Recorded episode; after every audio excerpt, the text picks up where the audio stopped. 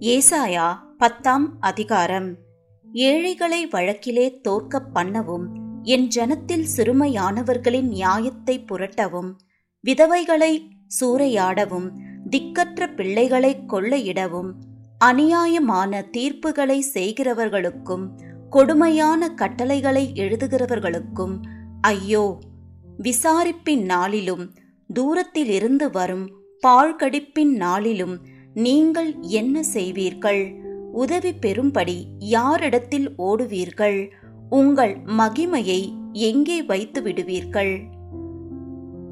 கட்டுண்டவர்களின் கீழ் முடங்கினால் ஒழிய கொலை செய்யப்பட்டவர்களுக்குள் விழுவார்கள். இவை எல்லாவற்றிலும் அவருடைய கோபம் ஆறாமல் இன்னும் அவருடைய கை நீட்டினபடியே இருக்கிறது. என் கோபத்தின் கோலாகிய அசீரியனுக்கு ஐயோ அவன் கையில் இருக்கிறது என் சினத்தின் தண்டாயுதம். அவபக்தியான ஜனங்களுக்கு விரோதமாய் நான் அவனை அனுப்பி எனக்கு கோபமூட்டின ஜனத்தை கொள்ளையிடவும் சூறையாடவும் அதை வீதிகளின் சேற்றைப் போல் மிதித்து போடவும் அவனுக்கு கட்டளை கொடுப்பேன். அவனோ அப்படி எண்ணுகிறதும் இல்லை. அவன் இருதயம் அப்படிப்பட்டதை நினைக்கிறதும் இல்லை. அநேகம் ஜாதிகளை அழிக்கவும் சங்கரிக்கவுமே தன் மனதிலே நினைவு கொள்ளுகிறான். அவன் என் பிரபுக்கள் அனைவரும் ராஜாக்கள் அல்லவோ? கல்னோ பட்டணம் கர்கேமிசை போலானதில்லையோ? ஆமாத் அர்பாத்தை போலானதில்லையோ? சமாரியா தமஸ்குவை போலானதில்லையோ? எருசலேமையும் சமாரியாவையும் பார்க்கிலும் விசேஷித்த சிலைகளுள்ள விக்கிரக ராஜ்யங்களை என் கை கண்டுபிடித்திருக்க நான் சமாரியாவுக்கும் அதன் விக்கிரகங்களுக்கும் செய்தது போல் எருசலேமுக்கும் அதன் விக்கிரகங்களுக்கும் செய்யாமல் இருப்பேனோ என்று சொல்லுகிறான். ஆதலால் ஆண்டவர் சியோன் மலையிலும் எருசலேமிலும் தமது செயலை எல்லாம் முடித்திருக்கும் போது அசீரியா ராஜாவினுடைய பெருமையான நெஞ்சின் வினையையும் அவன் கண்களின் மேட்டிமையான பார்வையையும் நான் விசாரிப்பேன் என்கிறார். அவன் என் கையின் பலத்தினாலும் என் ஞானத்தினாலும் இதை செய்தேன். நான் புத்திமான். நான் ஜனங்களின் எல்லைகளை மாற்றி அவர்கள் பண்டக சாலைகளை கொள்ளையிட்டு வல்லவனைப் போல் குடிகளை தாழ்த்தினேன். ஒரு குருவி கூட்டை கண்டுபிடிக்கிறது போல் என் கை ஜனங்களின் ஆஸ்தியை கண்டுபிடித்தது. விட்டுவிடப்பட்ட முட்டைகளை வாரிக் கொள்வது போல் பூமியை எல்லாம் நான் வாரிக்கொண்டேன் ஒருவரும் செட்டையை அசைத்ததும் இல்லை வாயை திறந்ததும் இல்லை. கீச்சென்று சத்தமிட்டதும் இல்லை என்று சொல்லுகிறான்.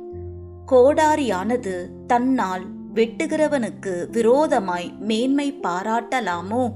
வாளானது தன்னை கையாடுகிறவனுக்கு விரோதமாய் பெருமை பாராட்டலாமோ?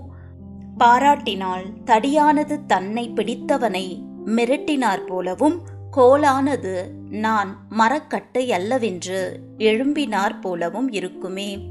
ஆகையால் சேனைகளின் ஆண்டவராகிய கத்தர் அவனை சேர்ந்த கொழுத்தவர்களுக்குள்ளே இழைப்பை அனுப்புவார். பட்சிக்கும் அக்னியைப் போலும் ஒரு அக்னியை அவன் மகிமையின் கீழ் கொளுத்துவார்.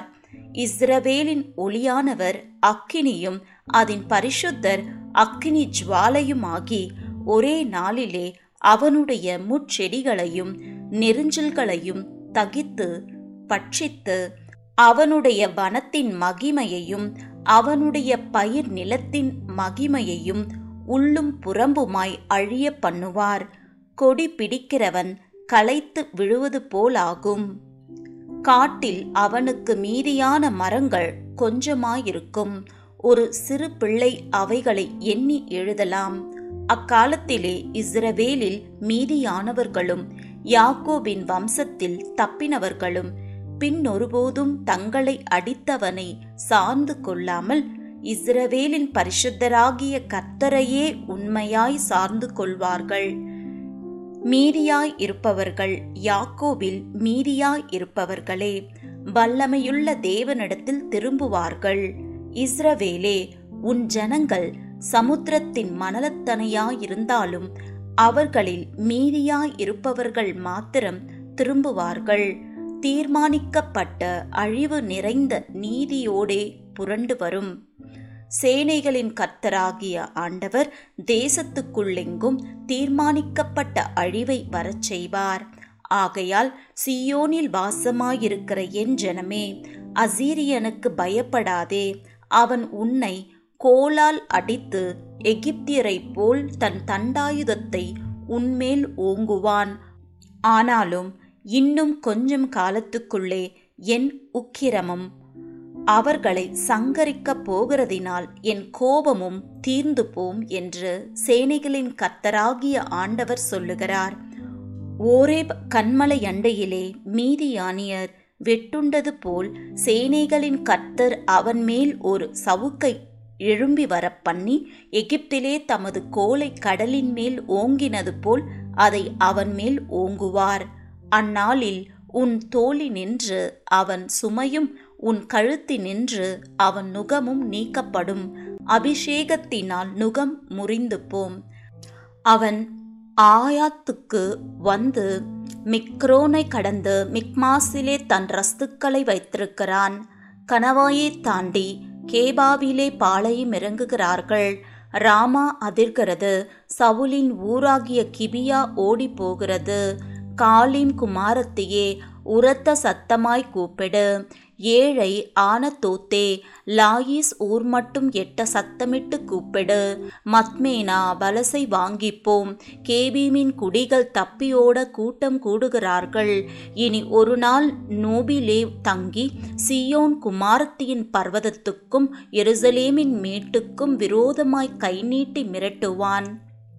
இதோ சேனைகளின் கர்த்தராகிய ஆண்டவர் தோப்புகளை பயங்கரமாய் வெட்டுவார். ஓங்கி வளர்ந்தவைகள் வெட்டுண்டு மேட்டுமையானவைகள் தாழ்த்தப்படும். அவர் காட்டின் அடர்த்தியை கோடாரியினால் வெட்டி போடுவார். மகத்துவமானவராலே லீபனோன் விழும்.